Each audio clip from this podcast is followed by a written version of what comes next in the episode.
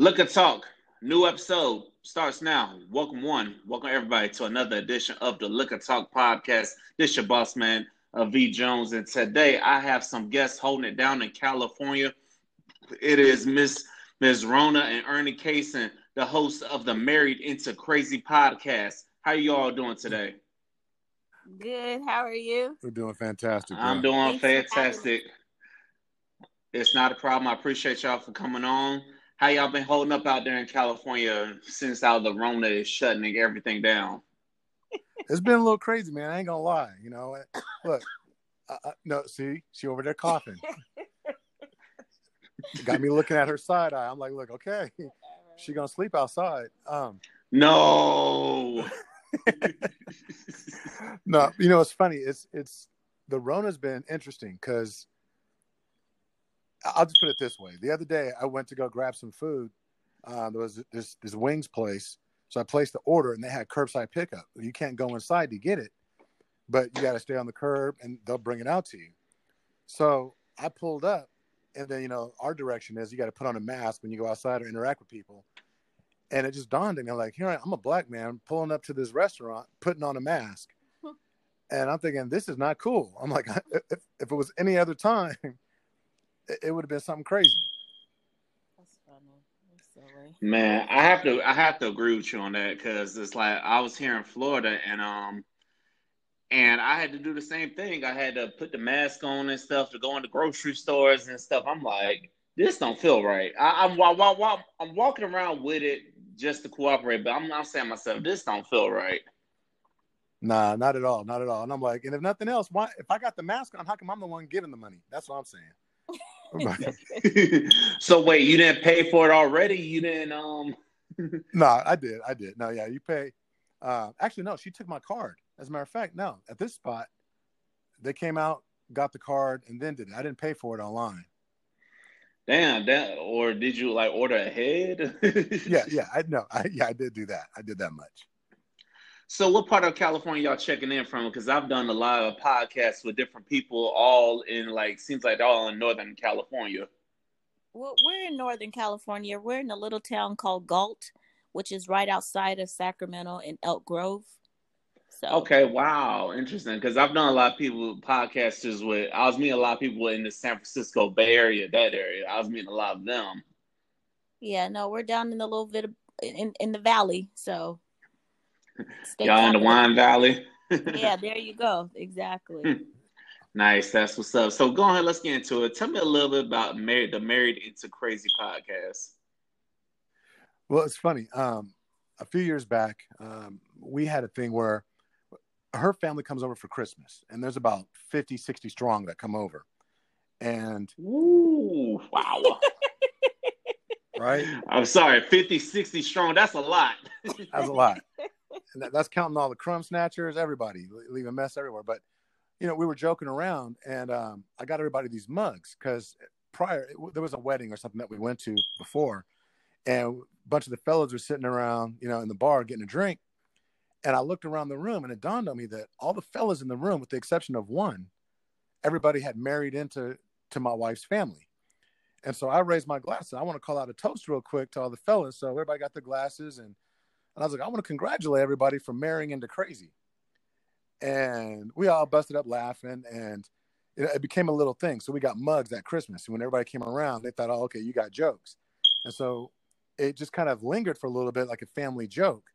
And then, but we've counseled people. We've gone through a lot in our marriage where if you listen to the podcast, like episode, episode five, we go into how before we got married, when we got engaged, my wife's ex boyfriend um, broke into her house while I was there and attacked her, and I ended up getting stabbed through my heart. Um, the knife went all the way through. And when we start from there, I mean, there's a lot of stuff that happened, but when you get past all that, we've counseled a lot of couples based on our experience of going through adversity, um, you know, making things, getting through divorce, all that. And people kept saying, "Oh, you guys should be counselors. You should coach me. You should do it professionally." And we thought, well, nah. So we thought we'll do a podcast. And that podcast just naturally became called Married into Crazy. Yeah, initially it was just the Snooks and Lovey show, but you know, married into crazy, like Lovey said, has always been his thing. He's very proud of the fact that he says he married into crazy, but I believe I also married into crazy. So, um, it, we put a positive spin on, you know, crazy. A lot of people hear, oh, crazy. That's not very nice, but a lot of people also be agree with, yeah, they married into crazy too, you know. So, um, we just made it's just kind of became a theme for us. Yeah, and for those that are like, well, I don't like the the spin on the word. Crazy actually stands for an acronym, and it's it's all the letters of crazy stands for compassionate, real, accountable, zealous, and yielding. And so each one of those wow. component, yeah. That is amazing. Now, y'all have sounded like y'all have been through a lot of things together. So I gotta say more power to you, Mr. Kaysen, because you stayed with her even after the ex-boyfriend attacked you. right. No, I, I just gotta put it out there. It wasn't like I was getting beat down. You know, it was see, there goes Rana with the Rona. Whatever. but um no, it was one of those things where um we were invested. It's funny. We met on a blind date. It wasn't a date though. Anyway, we we we we argue over that. It wasn't a date. When you okay, when you go on a date, you agree to go on the date and to meet the person. We were set up, and I was not made aware that Lovey was going to be at the Christmas party until about an hour before. So it wasn't like it was a date. So don't keep calling it a date. It wasn't a date. She's right, and, and she threw my number away when her friends were giving it to her. I threw her number away when my friends were. We had mutual friends that were trying to put us together but we were both not in a meet anyone. She obviously was getting out of a, a bad relationship or had been out of a bad relationship with this guy. And I was coming out of a horrible relationship where I just, we were both, we weren't in that space. So we were tricked into meeting each other. And this is the truth. She kept getting up, telling everybody oh at this. Oh my gosh, no, it's not. He loves to say this. It was not like that. Yes, I did tell him, I said he was a nerd because he was nerdy. So I did say that, but I didn't get up and go to every table and be like, the dude that's sitting with me, he's a bit of a nerd. So it didn't happen that way. So just putting that out there because Lovey loves to say, yeah, she, she's telling everybody. She kept getting up, telling everybody. 23 years in, I still got people coming up telling me. I remember when she said that you was a nerd. No, you don't. I, no, you don't. So anyway, um, that's how it started. And then four months later, we got engaged. Wow. She went from this is not my type. We were engaged, and that's when dude kind of lost it. Like he, he, I guess he always thought that he had an opportunity to make a comeback, and it, it just didn't happen in that way. And he got drunk. His boys were egging him on. He came over, attacked her. Um, we got into it, and right before he ran out, I ended up getting stabbed. And long story short, two open heart surgeries later, um, we just I was all in, and she was too. Now our families, you know, that that was a little different story. Yeah, that was uh that was very that was very trying. It, you know, you think that after the stabbing and um, what we went through that we would be able to deal with anything, but when you have outside influences, um, kind of not predicting your what's going on, but having a big say and a big influence on your relationship, it it can, it gets to be too much. So on our fourth anniversary, we were out to dinner. I told stop it. I told Lovey that I wanted a divorce, and um, what what was that? That was January. So yeah, February, May, March first, he was gonna be moving out that weekend, but I got laid off, and we stayed together. So it was one of those things where I couldn't leave. Well, she still wanted me to leave. And I was like, nah, you, you just lost your job. So we're going to stick it out. We'll just be roommates, whatever the case may be. And we ended up. We did counseling. We did counseling. Then we started just dating again and just rediscovering. And then I also had to step up because I had some issues with, I was trying to please my mother still. I was trying to, you know, please my wife. And you can't, you, you can't serve two people. And so I finally just said, enough's enough. And kind of took that stand and it showed her that I was willing to kind of invest and, and become the man I'm supposed to be. And we grew from there. It, it was it didn't happen overnight. There was a lot of prayer, a lot of arguing, a lot of crying, a lot of growth on both of our parts, and we just grew from there. And it's funny from that point on, we became stronger than we could have ever imagined. And now it's like we're best friends. We're we're 23 years in now to the marriage, 24 years together. Wow, uh, that is a lot. I want to thank y'all for sharing that story before we even continue, because not a lot of couples are willing to tell their story and to share their story. Um, so I thank you all for just sharing that story. So in the 23 years, what what was it that just kept y'all going? That kept y'all wanting to be together? Uh, taxes? no, no. Uh, you know, it's funny. I joke a lot, but it was just we we genuinely after that first that fourth year, um, I will say that that year five was probably the most difficult time period ever, uh, four going into five. But once we turned the corner, and, and it was it was gradual, we were committed to, I, I guess the the commitment of marriage. Once we, we we had to stay together because of the finances, because I, I didn't want her to be alone um, with our kids in a house or what have you. She definitely wasn't gonna let me leave with them. And no, I wasn't. We just I don't know. It was one of those things when we turned the we turned the corner, and she was like, you know what? Let's let's continue to press on, and we did. We started dating. We started meeting at like my my my dad's house. Um, like we worked relatively close to each other, even though we lived together. We would meet at my dad's house in the backyard to have lunch or at a restaurant. Yeah. For for me it was um i had to just take it every day just one day at a time one day at a time. And like lovey was saying it wasn't anything that happened overnight. It was um it was it was very i was very lonely at that time even though we had two kids and he was here and you know my 9000 family members but within the marriage I was I just felt so I I I felt alone, but I also felt like I felt like the Lord was like, okay, first of all, I told you not to go through with saying you wanted to leave because in the back of my mind and in my spirit, I knew that I wasn't in the I wasn't in the right frame of mind. You know, that's what that that saying of don't do anything, don't make any big decisions with when you're emotional. That's so true because I was emotional and I was like, that's it. I've had it. I, I'm done. So I felt like the Lord was like, okay, I told you, you know, and even, and I was like, okay, Lord, I know I'm, I'm praying every day saying, you know, your will be done, your will be done. Well, it wasn't his will. I, I, I know that it wasn't his will for us to just depart because we had, well, finding out later, you know, we had a job to do, which is what we're doing now with Married into Crazy to tell other people our story and how we were able to get through you know, and and be able to stay together. But I just had to remember, okay, um, I I made a commitment to my husband. I made a commitment to my children.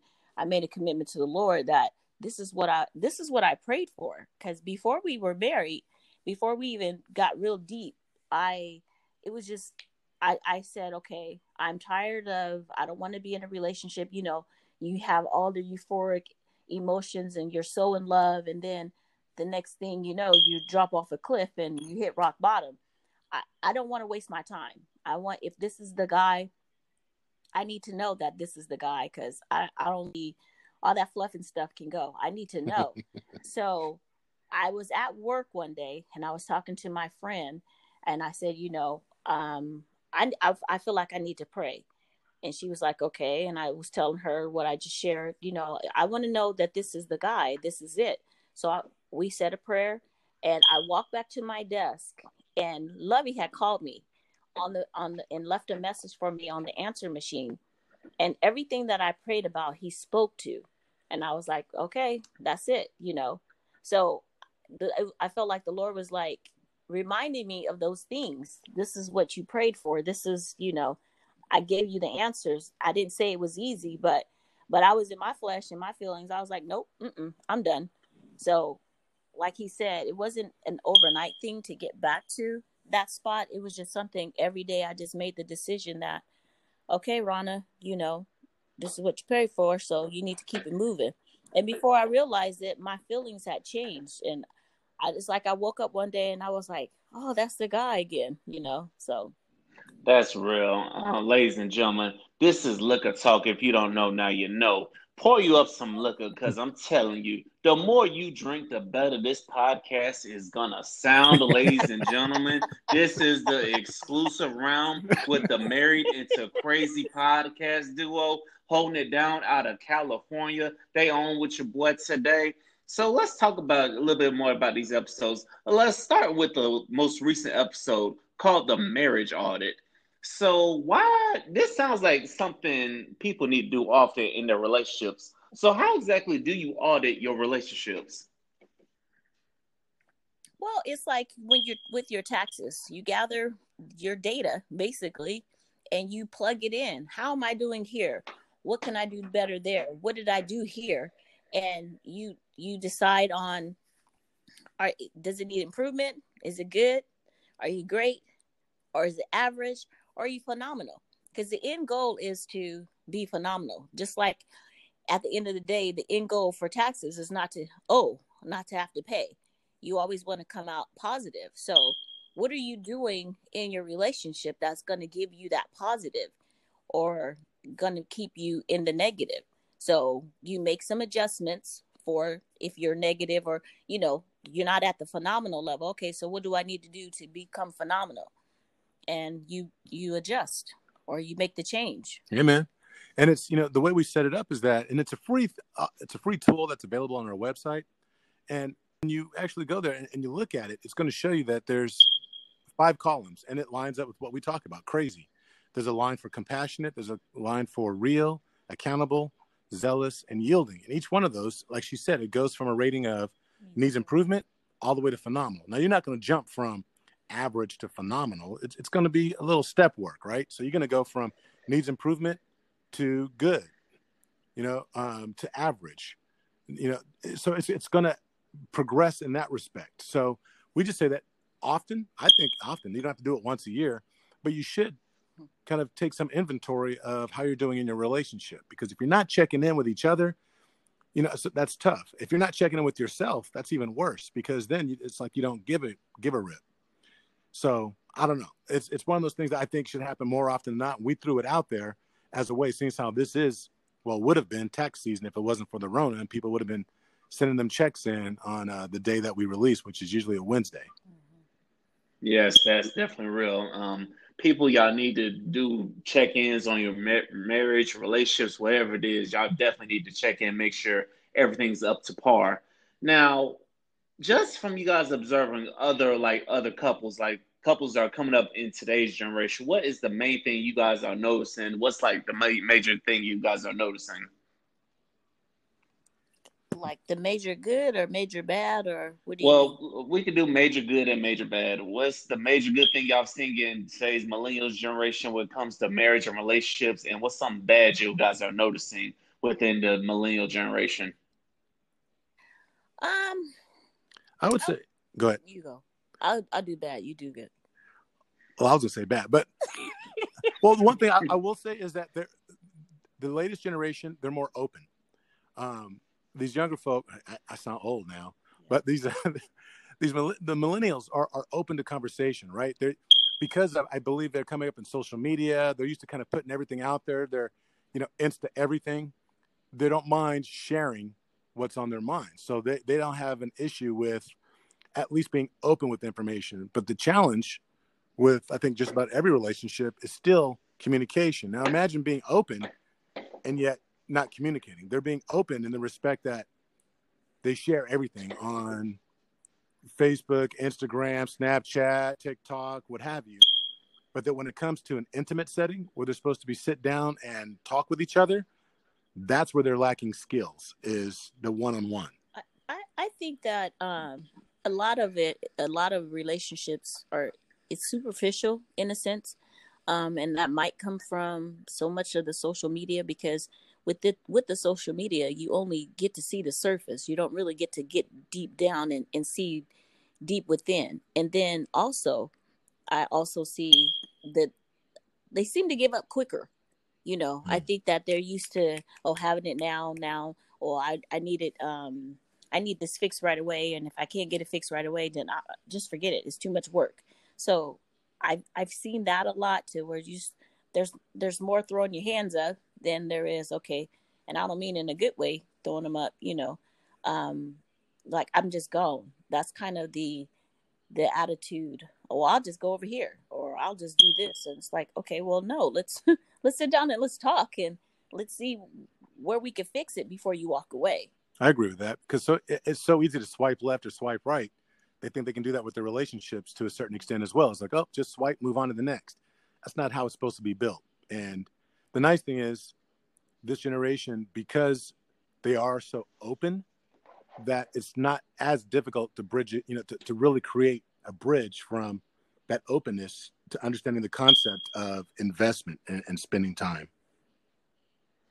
Yes, and that's very real. And you know I'm saying? Um, yeah, our open generation, it seems like they're a lot open, but then you got a lot of people that just ready to cancel people or after every little mistake. Well, yeah. ladies and gentlemen, that's not that's not how it should go. That's right.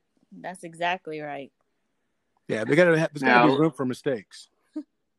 Always, because you're gonna make mistakes, you know what I'm saying? It's something to learn from and something to build on and it brings y'all together. Yep, exactly. Ladies and gentlemen, this is Liquor Talk, the exclusive round. So, why do you feel like people are starting to blame the issues on the Rona? That's funny. So, okay, so the previous episode, there's a lot of stuff where because everybody's stuck indoors, right? So, when you go to work, you've got your routine, you're set up, you go about doing whatever it is you're doing. It, it, you have a limited amount of time together, unfortunately. So you have a married couple or a person that's in a relationship, you're living together, what have you. You got your stuff set up. You go to work, you get up, you got your routine, you get off, you might go hang out with your friends, or you might have some organizations you belong to. You come home, you might invest an hour or so in each other, and you think it's all good. Now the Rona comes and you got shelter in place. And now you're sitting there across these tables staring at each other for eight plus hours. And you're like, okay, so if there were some issues, they were buried and now you're being forced to have to deal with them. Well, and also, no one likes to take blame for their own part of whatever, you know. So it's always easier to blame it on something. Well, that that thing was there all along. It just so happens to be that the Rona is the thing that brought it out. So let's blame that. You know, no, it's not. It's not the Rona. It's it's you. It's just that you just happen to come out your true self. Maybe your true um, whatever you had going on just happened to come out during the um, pandemic. So you say, well, it's this fault or it's the Rona's fault, or if it wasn't for the Rona, I wouldn't be. Well, that's that's good or bad. I mean, now you know what you need to work on. You know, so that's what I think.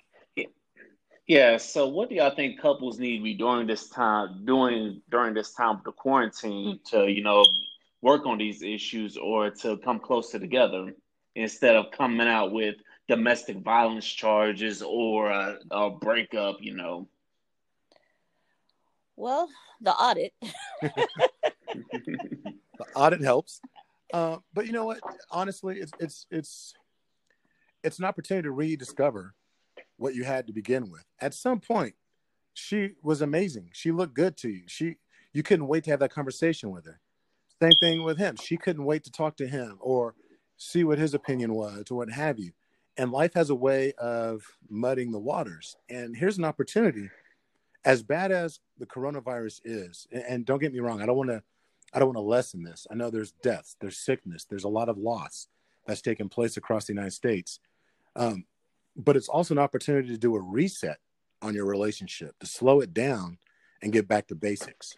And, and really talk about maybe there's been something that's been going on uh, that you you've been afraid to talk about or you felt that you didn't have time to talk about. Now is the time to really work on the communication. Okay well i i'm not going anywhere you're not going anywhere so let's talk. Let's have a conversation. And let's iron out some of these issues that we've been kind of sweeping under the rug and go from there so that when we are able to go back out again we're we're stronger together. Right. So we do a lot of coaching, and one of the things that I like to set up is I, I really advise people to set the intention. And when you're going back to basics and going to have these conversations, make sure you have a, a really good intention going in. When I say set the intention, it's kind of an acronym where the S really stands for understand the sacrifice that you're going to put forth in this relationship because every relationship requires sacrifice. Be it also the E stands for you know understand what you're going to earn in this as well. What do you have to gain in sitting down and having this conversation? There is something to earn. The T is about recognizing that you're part of a team. You're not in this by yourself, and that you can actually end up coming out better at the end of this coronavirus because you as a team, you and your loved one, should be a united front.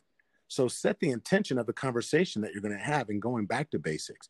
You can do that either with the audit that we have, that is a free tool that's on our website, but then you can also do the we have a married into crazy assessment. It's a disc assessment that you can actually utilize.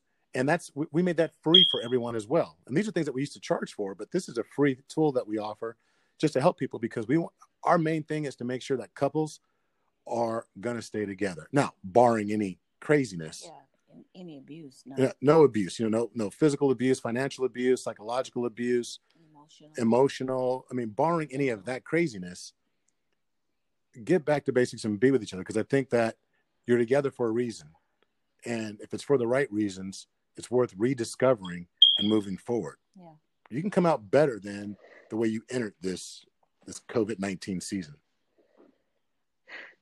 Yes, that's the goal. If you don't come out better, just from either listening to this podcast or listening to their podcast or doing like I said, going to their website and utilizing the tools, then you don't need to be in a relationship because I really do feel like there are people out there that are just lazy and don't want to make it work. They say, Oh, I want a relationship, but don't want to put the work in. Ladies and gentlemen, you have to put the work in in order to make the relationship work. That's right. So now, talk to me about a little bit about going back to you guys for a minute. What were some of the low points that y'all had to deal with, and how did y'all just fight through those low points?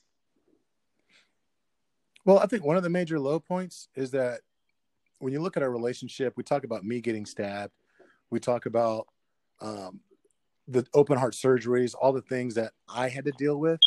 One of the low points is that people look at the victim, but they don't look at the collateral damage and the collateral damage was my wife. It was Snooks. People were so concerned about my well-being that there was a disparity of concern or caring that she didn't receive, and they forget that while I was recovering, there was somebody that had to be here to wipe my butt because I couldn't reach it, you know, because of the surgery. There had to be somebody that had to deal with, you know, portions of my family that said that they weren't coming to our wedding. They were going to boycott because they still felt like there was something going on um, one of the major issues was that trust that had to be rebuilt and it bled over into her trust of me like why wasn't i converting them or or making them understand that was one of the major things um and yeah like kind of like lovey was saying when when you um one of the low points is when you're in a relationship like we talked about being a team but a low point is when you're in a relationship and you just feel alone or you feel like you're by yourself. Um, and you got to fight everybody, you know. It's not, um, it doesn't really work very well. And it does make you feel some kind of way. If I'm, if I'm gonna be by myself, if I feel by myself, I might as well just be by myself, you know.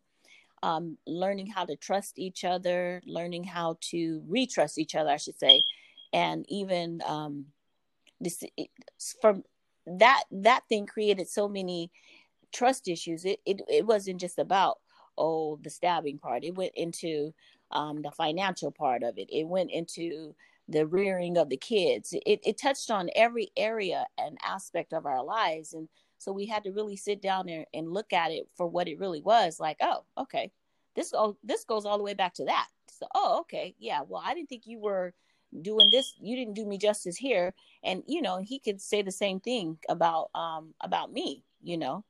So those were the our biggest things was trust and communication. Those were the those are those have been hard to to deal with in in a relationship in the relationship i should say. True. And I, and I think another thing is uh, which i think is very common in most relationships is that when you enter a relationship you're entering as an individual right? As a very independent person. And within our community you know, we like we have two girls and a son, and we raised our daughters to be extremely independent. Um, God bless the men that that will be in their lives, Mhm. and it's hard when you have two very independent people coming together that have been raised to be independent and stand on their own two feet to come together and then learn how to submit to each other. Not submit in the way that, oh, you do what I say, but submit uh, in the respect of, I'm going to stop being an individual and now I'm going to be part of that team Right. and we're going to move forward together, which means that we need to counsel each other. We need to listen to each other. We need to be invested in each other. That was extremely difficult because there's times where ego gets in the way and you're like, well, what? You're not going to tell me I'm strong. I, Mhm. you know, she's telling me, you know, I'm strong. My mama raised me to do. I'm like, look, I'm not talking about your mama, but now it's time for us to Mhm. move forward. And I think a lot of relationships have that same issue is leaving the individual behind, not your individual personality, but that individualness and, and moving together as a couple. You can still maintain your individuality, but be together and move forward. Yes, that's definitely real. That is very possible in relationships, but like I said, you got to work at it. Ladies and gentlemen, this is the Liquor Talk podcast. Go ahead and subscribe to the podcast. And thank you all for subscribing. Thank you all for the support. We really do appreciate it here. Getting back to you, your podcast. So, what would you say was your favorite episode to record? Oh man. Um. Gosh, what was our We- favorite We have, we have several. I, I know one of my one of the one of the first ones that was a lot of fun for me, and I don't remember the actual number.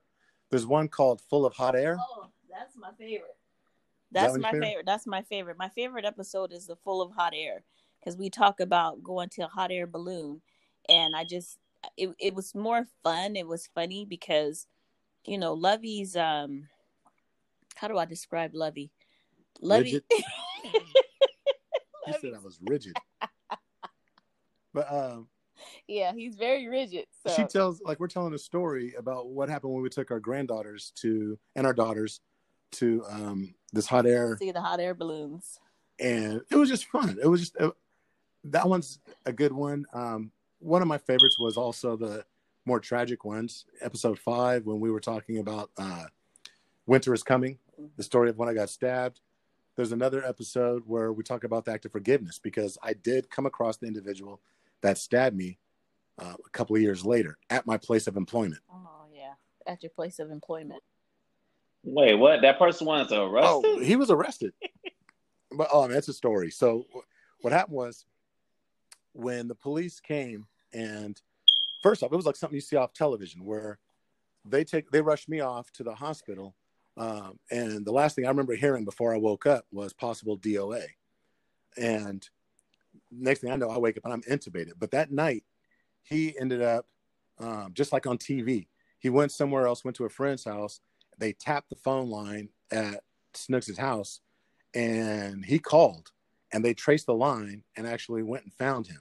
So he got arrested, but while they prosecution tried to charge him with attempted murder, he cho- he said that it was um, he lashed out in self defense because he thought I was going to kill him. Um, it was kind of one sided until they pulled me off of him, and when he got when he was getting up is when he stabbed me, and then her her cutlery set. I don't know. Okay, look, look. I'll be. Let's just keep it real. The way I grew up, the way my wife grew up, It was a standard knife set. it was not a. It was a cutlery set. If you look in a knife drawer, it's got all kinds of different knives. It's not like a really nice set. It's got like it's made up of like five, six different pieces. Something you got from your auntie's house, whatever. So there were so many different pieces. He said he said that when I was on top of him, hitting him and you know beating him up, that he reached out on the ground and there happened to be a serrated steak knife on the ground in the hallway, and that's what he reached out with. And it wasn't premeditated. They were saying that he brought the knife with him, but they couldn't match the knife. It wasn't like she had like one cutlery set and then this one knife was different. She had multiple um, pieces to the cutlery set. So it was plausible that perhaps you know his story might have been um, true that he, he reached out and miraculously found a steak knife lying on the floor in the Yeah, hallway. I, I don't know who has knives laying around on their floor, but it wasn't me, so I don't know. But it created reasonable doubt. So what he was charged with was not um, attempted murder, it was aggravated assault. Or something like that, yeah. And so at some point, he ended up getting out early and ended up becoming a courier because he couldn't go back to his regular um, uh, uh, occupation. So I'm doing, I was teaching a class. I worked for an insurance company at the time, and I was teaching a class of new hires. And the hair on the back of my neck went up, and I rush out. I just had like the spider sense, so to speak. I run out there, and I see this dude walking out, and it looks like I could swear that's the guy. And I'm like, but I would have been notified through the victims of violent crimes or whatever that he would have been paroled. Made a couple of phone calls, got a hold of a, a friend of mine's um, stepdad was an attorney. He made some phone calls. Turns out, dude was released early, and they didn't let anybody know. So, there's probably no way. I mean, what are the odds, right? That this guy's going to show up to my job of all places. So, three weeks go by. Spider sense goes off again. This time I run out and I confront him. It's like just standing like right in front of each other. And we had a conversation. And I was like, What are you doing here? And he was like, Look, I couldn't get a job. I'm a courier. I didn't know you worked here. I don't want any beef. You know, I'll, I'll quit my job. And I was like, Nah, you're here for a reason. So, right there in the middle of this big insurance company, we actually ended up saying a prayer. I told him that I forgive him. And um, we embraced, said a prayer. And I told him, I don't want to be your friend. I'm not looking to you know, for us to cross paths. But apparently, God has, has spared your life just like He spared mine. So do what you're meant to do. I'm gonna do what I'm meant to do. And we haven't seen or heard from each other since. Wow, that that's amazing right there. I, it's like I have the heart to forgive, but it's like the the crazy side of me says get your revenge. So you you bad than me in that sense, you know what I'm saying? because uh, if I if I ran into somebody that tried to take my life, man, listen, maybe that's the Florida in me coming out, you know what I'm saying? But um, you, you got a big heart, and we're grateful that your life was spared, and you're doing great things with the podcast. Now let's take it back to the top of the year. Rent or own your relationship what I did not know there's a thing as such as renting or owning your relationship. What elaborate on that? we were bit. talking about the, uh, the the mindset, the mindset of rent or own. So when you actually rent, more times than not, you know. So who, if you okay, so do you rent or do you own? Okay, so if you uh, rent right and now. something goes wrong, let's say the water heater goes out, whatever, who do you call? Yeah.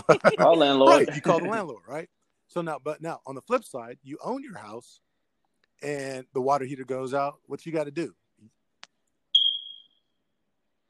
Uh, you got to call the um, maintenance man or a repair man, somebody, somebody But, come that, repair. but at that point, it's on you, right? So either, right? Yeah, So it's that's the your whole pocket. concept behind that particular podcast was it's the mindset. Do you rent or you do you own your relationship? If you rent your relationship, if something's wrong, something goes haywire, whatever, that's like, okay, like we talked about earlier, swipe left, swipe right. I'm not going to deal with it. But from an ownership standpoint, it's like you dig in. It's like, well, if it's going to get fixed, it's up to me. And and in the ownership you take you know you value it. You don't mistreat it. You don't just like oh it doesn't matter if i put a hole in the wall because i'm moving anyway. You don't just pack up and just leave. You sit there and okay this is my home. I ain't got nowhere else to go so i have to fix it. So in our relationships when we take it like we think about that if there's an issue we need to fix it so that everything is it's working right. It's it's it's correct. It's it's our responsibility. I can't just say uh you know what? I don't feel like doing this. I'm just going up and go. I i have to act like i own this. How do you know when it's time to fight for a relationship or to both part ways? Well, there's this little voice that each and every one of us has, you know, inside of us, where you know when you've stayed too long or you're fighting for the wrong thing. You know that little voice when you know you're doing wrong, but you're doing it anyway, and, and it tells you not to. The same thing goes for relationships. When you know that you've been there too long, if this person is just not the right one for you, you know, versus when you know that you're in the wrong, it's like, okay, you know what? I'm in the wrong. And you know it's not that person's fault. You got to listen to that little voice. But you also have to recognize that if there's any kind of abuse that's going on, We're talking some, you know, aberrant behavior where it's uh, physical abuse, mental abuse, verbal abuse, financial abuse, psychological. If something's going on where it's it's strictly predatory type behavior that's taking place, that's when you, you've got to just you got to break away. But also, I I feel like too, um, the conversation you you have to think about for me the conversations that you've had, the time that you've all spent together. What has that been like? Are you on two different levels? Are you looking at one thing and are you looking at the same thing I should say, but seeing it totally different? And in in you're seeing it different is what is the compromise like? How is the I don't know the conversations go, the feelings, and you know, do are you there for what? What are the reasons behind being there? Well, I'm gonna stay because of this. Well, I'm gonna stay because if it's anything besides I'm gonna stay because he's worth it or she's worth it, and we're worth it together, then maybe that's when you decide that maybe this ain't this isn't right. You know, and the most common challenge, and and we don't we don't speak on this lightly, you know. So I hope no one takes it the wrong way. But the most common challenge is, well, we stay together for the children, and the problem with that is that because I grew up in a um, home, my, my parents were divorced when I was two, and my dad is, you know, had four wives. My my, my mother's had three um, before she passed away. Three husbands. Uh, yeah. Sorry for your loss. uh, they, uh, and but it's one of those things where the child, the child, if you stick together just for the kid, but it's a very toxic environment, what are you really teaching the child? Toxic. Exactly. You, are teaching them how to tolerate the poison. Mm-hmm. And at some point, you have to recognize that either your relationship is a positive thing or it's a negative thing. And to what extent is it negative?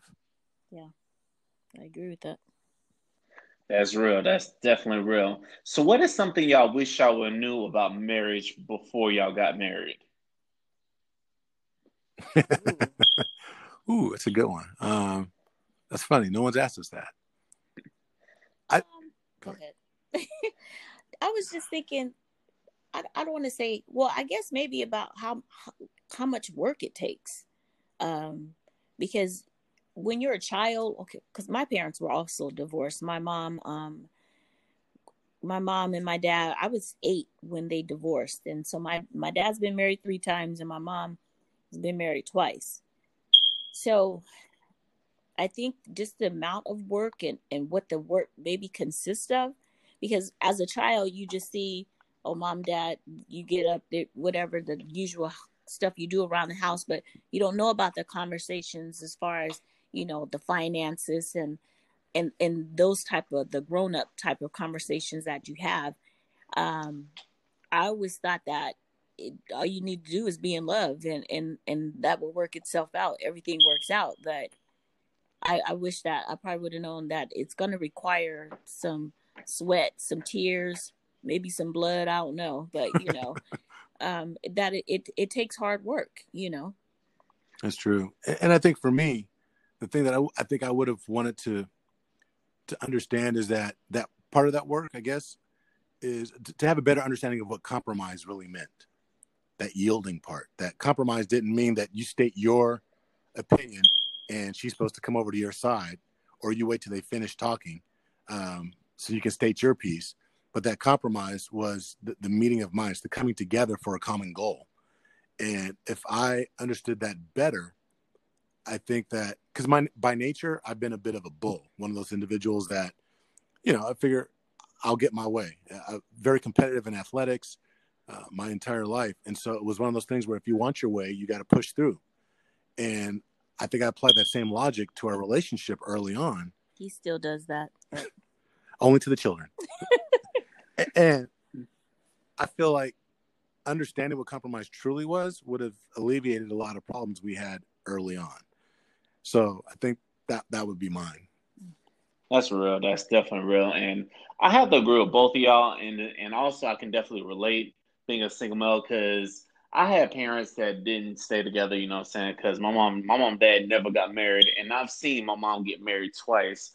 And I don't think my dad ever got married, so I can definitely feel y'all on the part of um, witnessing the relationships and stuff. So, and let's talk about to whom much is given, much is required. Why do you feel like not a lot of people understand that concept? Because I, I, I think for most a lot of people, it's all about what do I get, what's in it for me.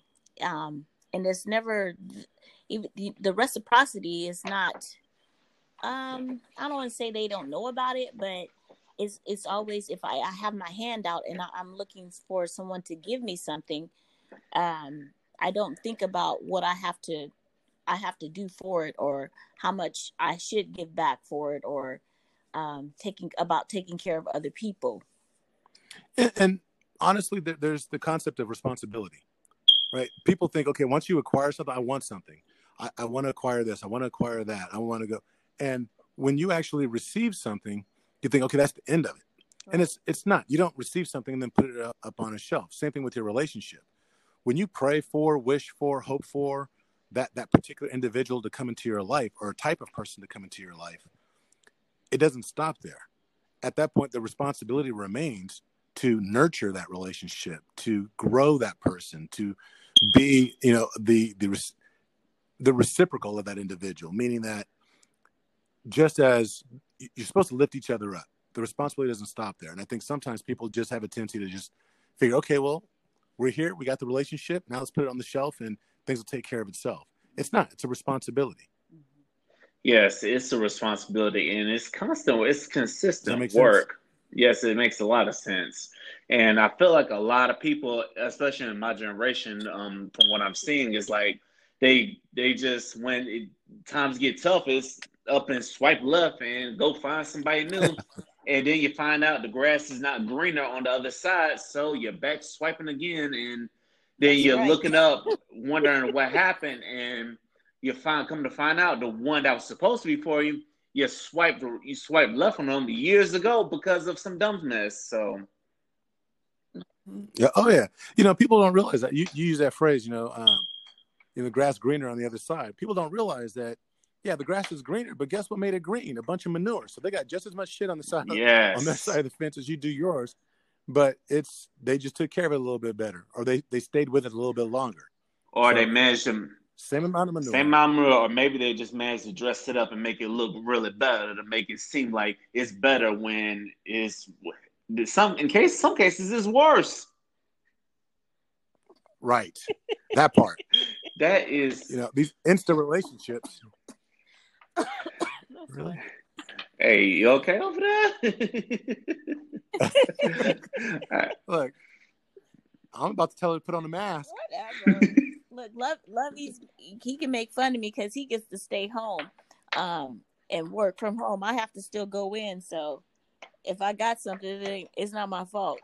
Hey, we appreciate you for still having together, to... man. What you talking about? Okay, we appreciate you for having this. This, this is one of them times. It ain't no community state here. Go ahead. I was saying uh, we do appreciate your podcast, and you guys wish you guys would have known before you got started. I think so. I take the helm when it comes to the podcasting piece. Um, I think the main thing I would have liked to have known is that how much work it is. Um, on not the the podcast itself, that part's easy. It's the the marketing, the getting it out there, talking to people, and trying to increase engagement. Um, that's the hard part. But you know, but we love doing it because we're sharing our story and and teaching you know, it's a form of edutainment. So that part we really like. But I, think it's just the maintenance of it and making sure that you get it in front of people where it can make a difference in individuals' lives. Yes, that's definitely real enough because I I go through the same thing as well, trying to get the engagement and stuff, and trying to get the marketing and talking to people. What I'm finding more is it seems like other podcasters are more willing to be engaged with you than the other people are like regular audience members. So that's true. I think it's because we belong to a community. It's like, like it or not, we're we're part of the club now, right? So it's we'll do what it takes to. People, I think, gravitate towards people that are going through similar things, and I think that podcasters have a tendency to want to help each other out because you recognize what everybody's going through. Yes, that's that's definitely real. Now, what's something you guys want generally want people to gain from your podcast, from listening to your podcast?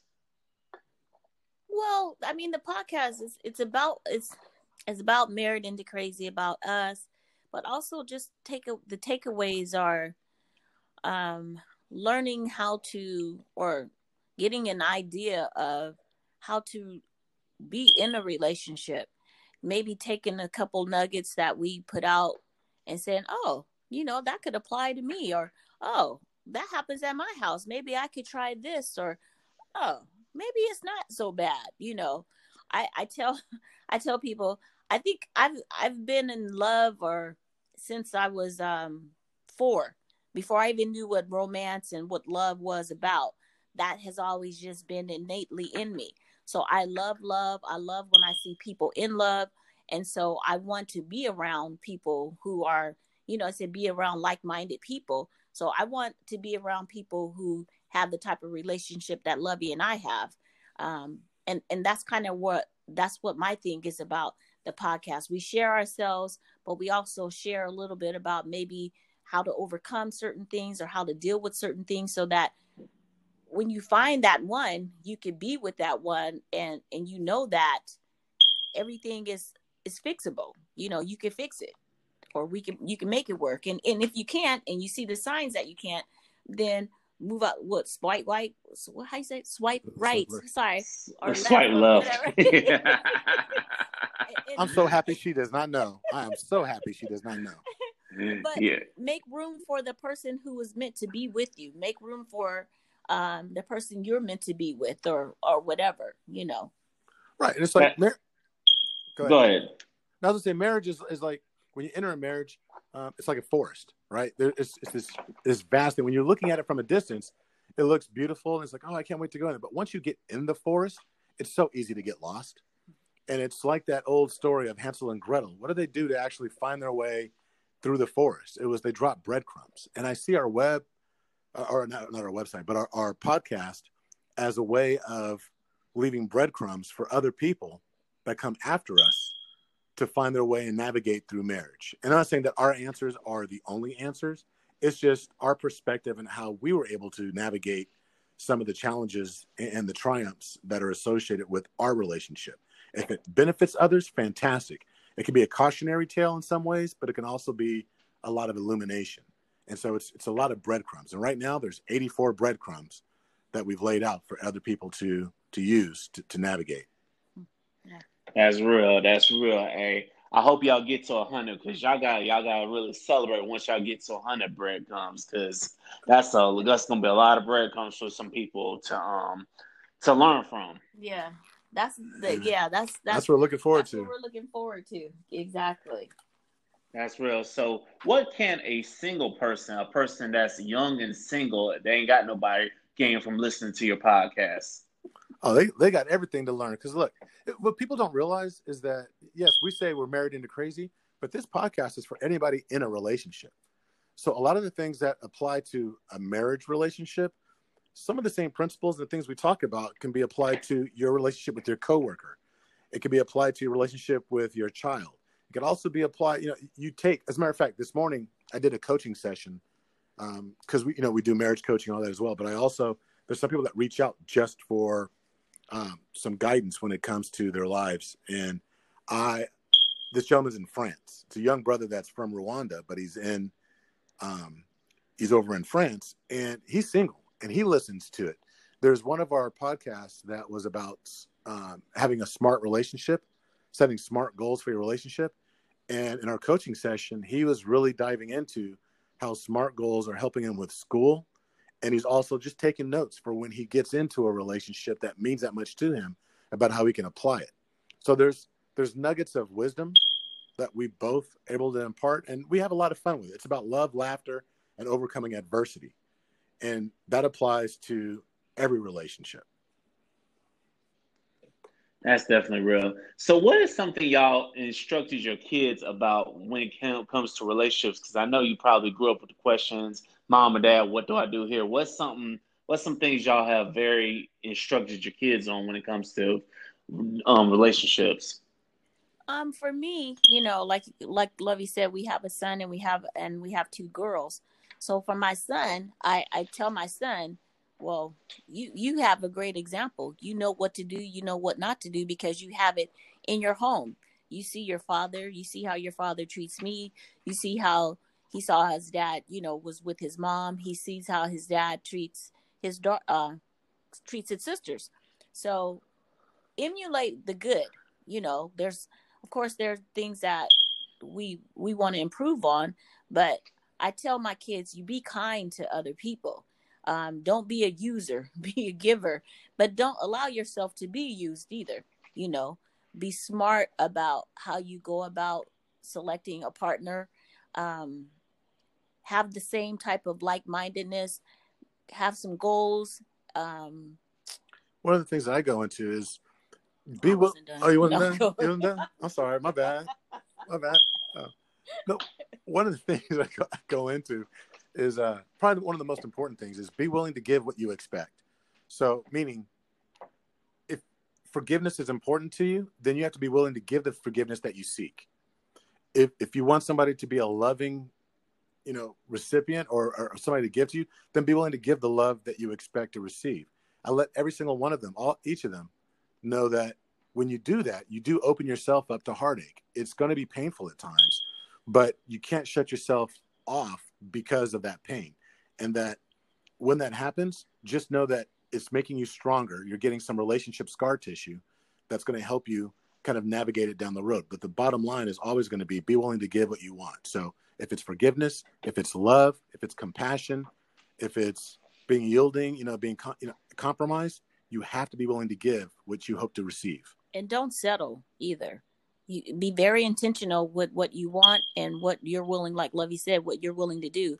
But don't settle just for the sake of, oh well, I might not have anybody, or well, I'll, I don't want to be alone. It's better to be alone than to settle in a relationship that's not meant to be or that's not working out.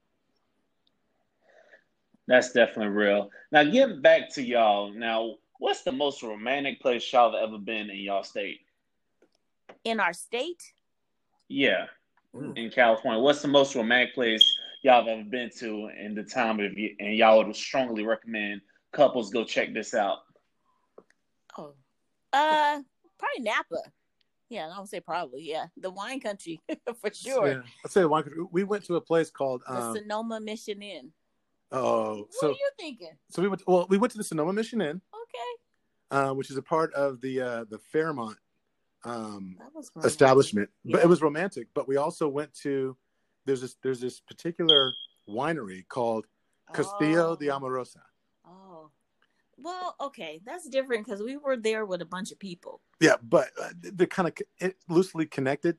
But Castillo de Amorosa is the castle of love, and it's this castle that was actually over in Spain and was brought over brick by brick by the owners, and and they rebuilt it over in Napa. And this whole castle was built on the premise of love. There's a dungeon there, so it's got like they, they have wine there, the whole nine yards. But there's that, and I would also say Sonoma Mission Inn, which is a it's a hotel. It's a place that's beautifully um, placed within Sonoma. It's gorgeous. It's it's a wonderful place to go. It's got a spa, the whole nine yards. Yeah. Wow, that's real. So, what's some things people can look look to do if they were to travel to your, um to y'all part of California, which is like by Sacramento? Uh, get out of San Francisco. uh, you know what? Downtown Sac has gotten a lot better since the Kings redid the uh, or since they redid downtown Sacramento. It's nice, but realistically, to come to our neck of the woods, if you come to Sacramento, the beauty of this area is that it's so closely ro- located towards everything else. Within an hour and a half of Sacramento, you fly into Sac, uh, within an hour and a half in any direction, you're hitting something amazing. You, you can go up to Lake Tahoe. You can go up to, you can drive into Reno. You can go into um, San Francisco. You can get into the Bay Area.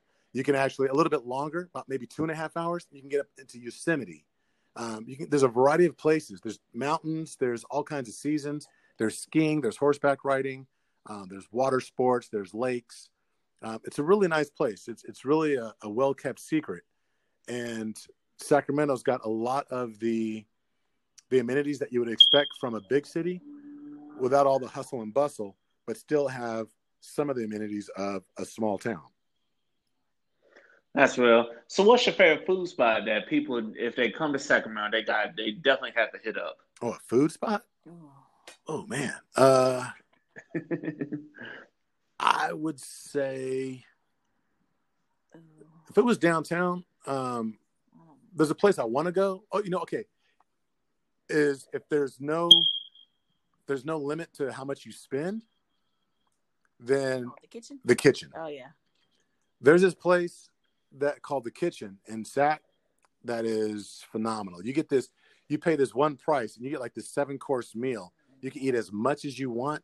It's like it's like being on a um one of those TV shows, one of those cooking shows where they're preparing the food in front of you, and the chef is talking, and you can you can get up from your table and walk in the kitchen and watch all of his like eight or nine chefs that are preparing the food. You could walk around, taste the food as they're making it. Um, if you decide, oh, you know what, I didn't like the second course, I, I like the third course. I don't even want to try the fourth or the fifth. You could sit there and just eat the same thing all night long. It's amazing. It's a very you talk about an experience. Yes, it's it's a it's awesome. That's the best experience. If you want to talk about down home, um, some down home food, then then south. There's a place. Oh, yeah, South Sacramento. Yep, down on J Street in Sacramento, there's a spot called South that is the food is amazing. It's good Southern cooking. You get your brisket, um, you get your barbecue. It, it- it's good. And the probably the one thing that I really love is the cornbread. You got this Ooh. big old brick of a Jesus. piece of cornbread, sweet cornbread. They put honey and melted butter all over it. It's a meal in itself. But in in Wow. in our in our town in Galt, our my our favorite is Streets Lawn. Yes. It's a very small place, but um, what is it called? Streets Streets Lawn, the uh, the street experience. s- street food, yeah, it's like the, the street food experience. And this little tiny spot, this dude, this guy named uh, Eric, and Jessica. Eric and Jessica, his wife, they have this spot where it's like it's like I don't even know what you call it, but it's like street food, but it's in a restaurant and he changes the menu often. You would think you would find it in San Francisco, but it's like in our little country town. And It people come from all over to check him out. It's amazing. It's amazing. As a matter of fact, this little dude, he went into this major competition for California. It was a burger battle in California. Nobody knew who he was. And Eric and Jessica ended up taking top honors. And everyone was like, Who is this dude? Who, where did they come from? And he's from the Bay Area, but he set up his restaurant here in Galt. It's called Streets Line. Yeah. Wow, that's dope. Now, what's your favorite brand of liquor? Because you know this is called Liquor Talk. So I always like to ask my guests, what's your favorite type of liquor if y'all drink? Uh, I'm not a drinker, but I will have some. Um, what is that? Um, Jim Beam in my tea to make me go to sleep. Oh, yes, for the bourbon. And, I, and I'll tell you, mine is um, are you familiar with Uncle Nearest? uh, isn't that the um the the founder, the one that that made the recipe for Yes, Jack sir. Daniels? Yes, sir. Oh, That is that is my flavor of I- the month right now. Uh, You know, it's funny. Um, when I learned about it, I was like, I got to get one, and I couldn't find it anywhere. I don't care. I went to all the BevMos. I went to the uh, the was it these different wine stores. I went everywhere I went. It was on back order because it was getting so hyped up. And then about two weeks ago, I was at Walmart and I was checking out and I was laughing at some alcohol they had behind the counter, and I was like, that looks like paint thinner over there. And the guy was like, yeah, they made it like that, so it looks like paint thinner. And then I look up, they had seven bottles of Uncle Nearest. And I was like, can I get one of those bottles? Because that's on back order everywhere else in this area. And he had no idea what it was. And I have to tell you, it's it's real smooth. It's very smooth. I I, I enjoy it. So right now, that's my favorite whiskey. Oh, y'all both like dark liquor. That is a rarity because most of the other guests I've talked to, they all like the they all like the clear liquor. You know what I'm saying? But hey, that's real. I'm at the I'm at to try that Uncle Nearest though because I've been wanting to try it my, for a minute now. Yeah, I I can't I can't drink that. Alcohol is so disgusting to me. I'll I'll smell it in a cup and it like it will open your nose up. And I say I always say I know why they used to use that back in the old day for for wounds and stuff because that's really just alcohol. You can use that and put it on a cotton ball and you be good. It's disgusting. hey, you ain't lying though. So, so what about you? Are you brown or are you uh, clear? Uh, I'm on brown. I'll be I'll be on Hennessy. I'm, I'll be on like like lately. It's been it's been Hennessy or um. I've been on this rum called the Kraken, and it's like a very oh, yeah. strong rum. I had that. I had I bought that bottle for a friend of mine for his birthday. He looked at that bottle and he got scared. I'm like, come on, man. You know I'm gonna bring you something to turn up with for your birthday. Oh, Needless say, Kraken is good. Neil said we ain't open up. Yes, the Kraken yeah, is good. To... Needless say, we ain't open that bottle, but uh, me and me and my younger sibling, we me and my young son dealing with that bottle because he ain't want to. So okay. that was that. all right. So when you hit your whiskey, do you actually put it on ice or do you take it straight? Uh, it depends on the mood I'm in. Sometimes if I if I'm in the mood, one of those moods, I just need to sip. I'll put on ice. But if I'm in one of those moods, I need to, to take some shots. I'll just go and take it. But if I know I have to drive, I'll probably chase it with a little something. If I have, if I know I have to okay, drive. Okay. Is there something that you could recommend?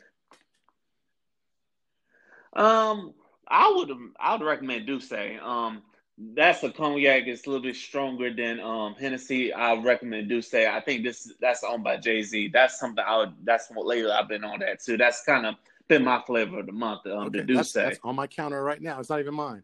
My son's girlfriend brought some home, and they're on their second bottle. And so uh, for her birthday, we uh we uh, she let us try some. I was like, okay, that's kind of smooth too. I, am digging that. That was not smooth. That was ugh, good lord.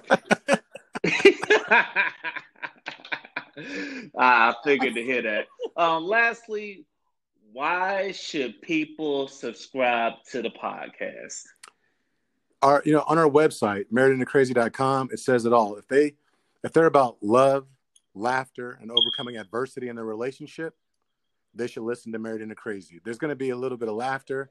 There's going to be some discussions, some learning points, something. There's something in the form of edutainment. We're either going to teach you something. We're going to share something. We're going to make you laugh. There have been a couple of times people have written us that they cried. Um, but when it's all said and done, it's about us sharing. If they're looking to advance their relationship or learn something that's going to help them be better prepared for a relationship or get through some things, that's what it is. And we also have coaching. If they're just looking for opportunities to learn and really take their relationship to that next level, I think that's why they should listen to Married into Crazy. That's real. Hey, definitely. Hey, y'all, I definitely appreciate y'all for coming on. You know what I'm saying? You got somebody here, you got a connection here in Florida. Whenever y'all do come to Florida, y'all let me know. Uh, I appreciate y'all for coming on. And whenever y'all ready for me to return the favor and come be a guest on your podcast, you let me know. I'm gonna tell you like I tell everybody. I might be in Florida, but I'm only one DM hey, away. Okay, I like that. Yeah.